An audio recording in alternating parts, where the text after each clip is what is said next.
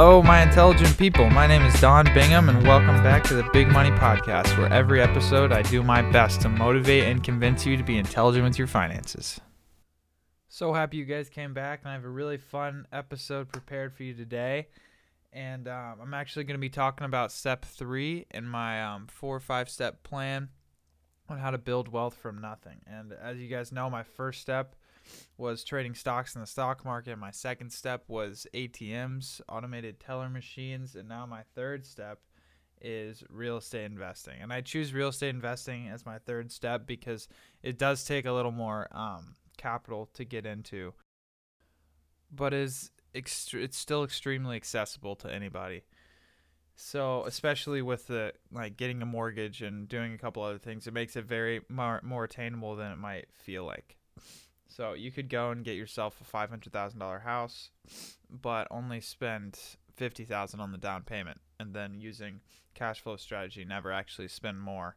So you could really get into a pretty good investment with as little as fifty thousand dollars, which is why real estate investing is really cool. It's just a place instead of you putting your money in a savings account where it's going to earn you anywhere from 0.1% to 1 or 2% ROI you can put it in an asset like a house or an apartment complex and you can make a lot more monthly on your money and a lot more return up to 100% return a year and more depending on how good your investment is. But this is just a key concept a core feature of financial intelligence because it's just a smarter place to put your money than a bank account because it's actually making you money. It's the whole definition of financial intelligence making your money work for you on the side without you doing anything so I guess I'll get right into a couple examples just to really get you guys' interest.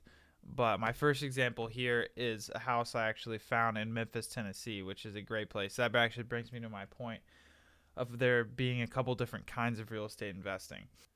There's commercial real estate investing, residential real estate investing, and then in those two, there's buying for appreciation and buying for cash flow. And there's a bunch more, but this is just the the basics. And buying for appreciation, what that means is you're buying something and then waiting for it to grow in value, and that's how you plan on making your money out of that asset. So if you're buying houses on the coast, typically like um, Southern California or um, New York, anywhere on the East Coast, you're typically buying for appreciation because the prices are usually so high that you can't actually get a mortgage that will be significantly lower than your rent that you're charging would be. So, uh, anyway, uh, commercial and residential, that's pretty self explanatory. Commercial is for businesses like you're buying a little shopping center where a Jersey Mike's and an Albertsons and Starbucks will all be, and they'll be the ones paying you rent. And then residential would be more like buying a house or an apartment complex where people are um, paying you rent to live somewhere.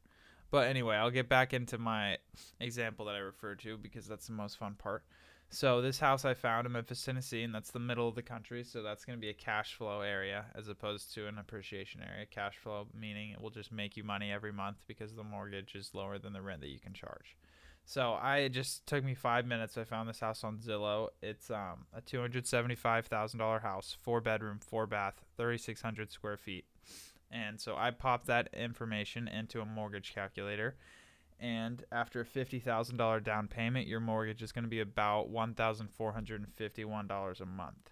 So then I went and found another house, same area, same zip code, four bedroom, four bath, 3,100 square feet. So actually a little bit less square footage than the other house. And they're charging right now $3,100 a month in rent. So if you just think about that logically, you um, are paying $1,451 a month in mortgage payment then another around $200 a month in property taxes. So $3,100, which is your rent paid, minus your mortgage payment, minus your property taxes, brings you to about $1,450 in excess every month. So you put your $50,000 into this asset as opposed to a bank account, and you're making $19,788 a year off of this asset, which, if you're thinking about it like a job, which this in one one house is not a job. This is not a good job. But if you're thinking about it as a means of saving as opposed to just putting that money in a bank account and forgetting about it, this is much more intelligent because you're making 40% ROI plus per year off of this money. So your fifty thousand dollars in five years is going to be a little less than a hundred thousand dollars, as opposed to if you put in a bank account and be about fifty three, fifty four thousand dollars by that point. So this is just a much more intelligent means of saving money. And of course, it can replace a job if you were to get more properties. If you got 10 properties and they all had the same stipulations as this property, that's $197,800 a year, which is a good job. So it all depends where you're where you're looking at, but this is a this is another example that I have, and it's actually a multi-unit apartment complex, 40 units in Las Vegas that I found, and it's listed right now for about four million seven hundred fifty thousand dollars, which sounds like a lot. Sounds like it's completely inaccessible to you, but think again because you can split this with a group of other people to make it a lot less expensive. And remember, you're only paying the mortgage, you're not paying that full price. So I popped that into a mortgage calculator. And after a $500,000 down payment, your monthly mortgage payment is going to be about $24,869. So if I, um, it said they had a 97% occupancy rate at this apartment complex. That means about 39 out of the 40 units are going to be full at any given time. So, I researched what typical apartment prices are in that zip code for that square footage apartment of that same quality, and they're about $1,270 a month average per apartment. So, if you have 39 out of 40 of those apartments full, then you're going to be making about 49,600 a month in that rent paid to you. And then minus your mortgage payment from that, which is $24,869, minus your property taxes, will be, which will be in the ballpark of 3400 a month. That leaves you with about $22,531 extra a month in your pocket. So, this leaves you or this um, you're now making $270,372 extra per year off of that complete profit. That's 62% ROI in your first three years and 440% ROI after 10 years. And keep in mind, after that initial $500,000 is paid back, all profit. You're making profit from that point on. So instead of putting that $500,000, or if you split it with four other people, that $100,000 into a bank account where you're making the 0.06 to 1% ROI, put it in an asset like this where you can be making 440% ROI. It just makes so much more sense. And splitting this with four other people for that $100,000 investment, that's still going to net you an extra $4,500 a month or $54,074 every year off of full profit. All you have to do is manage those rent payments or you can either hire someone or give someone free rent to do that part for you. So if that's still too inaccessible for you and you, you still don't think you're ever going to be able to get that $50,000 together or that $100,000 together or even that $500,000 together, then you can think about other types of real estate investing because there are more um, accessible vehicles of real estate investment. One of these is actually investing in trailer parks. And as much as it as terrible as it sounds, it's actually a pretty good business to be in because the properties are actually so cheap. You could buy an entire property, not the down payment, for fifty thousand dollars. You can fix it up and you can sell it for sixty thousand, or you can rent it out and then make your money back reasonably quickly.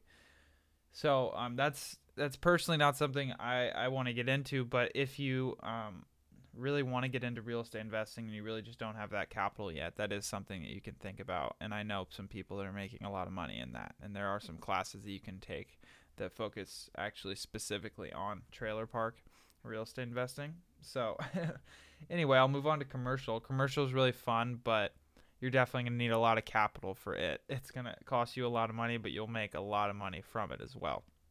So, commercial is exactly what it sounds like. It's like going down to the nearest shopping center where your Vons is.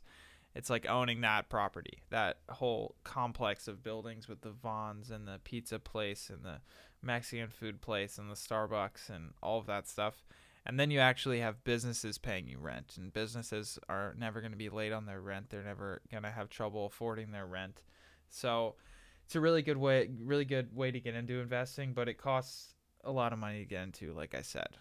It'll pay back, but it'll cost a lot. And I, I recommend starting with residential and then you can just kind of learn the industry as well, but then moving on. But like when you when you do get really into commercial, just think about how much money you can make. You could the malls, that's real estate that's commercial real estate investing. That's a hundred different businesses all paying you two to four to five to ten thousand a month in rent and then you're making significant money. But you can't just jump straight to that. So, so I know I've made it sound really easy. I got I have a habit of making everything sound really easy, but there is due diligence you need to do. You can't just go buy any house and expect this to work 100% of the time because that is not how it works. There's a there's I'll give you a little bit of a checklist of things that you need to you should look at before you go into buying a property, whether it's for appreciation or for you to even live in or for cash flow but you should um look at the neighborhood. You should see if it's mostly residential or multi-units, retail of any kind. You should do you should go on Google Maps actually and just do a virtual um, walk down the street and you can kind of just see if it's a good neighborhood. You can look at the cars, you can look at anything on the street that can kind of tell you if it's a wealthier place or a less wealthy place. You can look to where it's nearest. You can see um whether it's in an industrial neighborhood, there's a railroad or a major street nearby, or if there's a good elementary school in the area, good shopping, name of the local grocery store will actually help you. If you see it's a Vons or an Albertsons, you can know that it's in a slightly better area than if it's say like a grocery outlet or even a Stater Bros. So um, so some other things you're gonna want to look at are kind of like I talked about in my last example actually are um, the houses sold in the area nearby, like all around the property that you're looking at. You can actually look at the square footage of those houses, the size, the lot sizes of those houses, the price per square foot of those houses, and you can compare and see if you're getting a good deal on the house that you're buying. And you can look at websites like Zillow, Realtor.com, or Trulia.com. They will all um, help you with finding this information. And then you're also gonna wanna if if you're you want to decide whether you're trying to flip this property, hold it for appreciation, or um, use it as a rental property. And if you are using it as a rental property, you can go to rentometer.com, rent-o-meter.com, and that will actually help you figure out if it's a good property that you could buy for a rental property. And then if you're looking at a flip, you can actually use this pretty simple equation to decide whether it's a good idea. Do the ARV minus all loans, which is like the purchase price plus repair costs, minus the interest you're paying on those loans, minus the closing costs, and then that's actually going to equal your profit. And the ARV, by the way, is the price of the house that you're buying it at. But um, those are the key things you're going to want to look at. But there there is a lot more. If I were you, I would just just like in any other industry, find a mentor, find someone who's done it before that can maybe help you on your first property.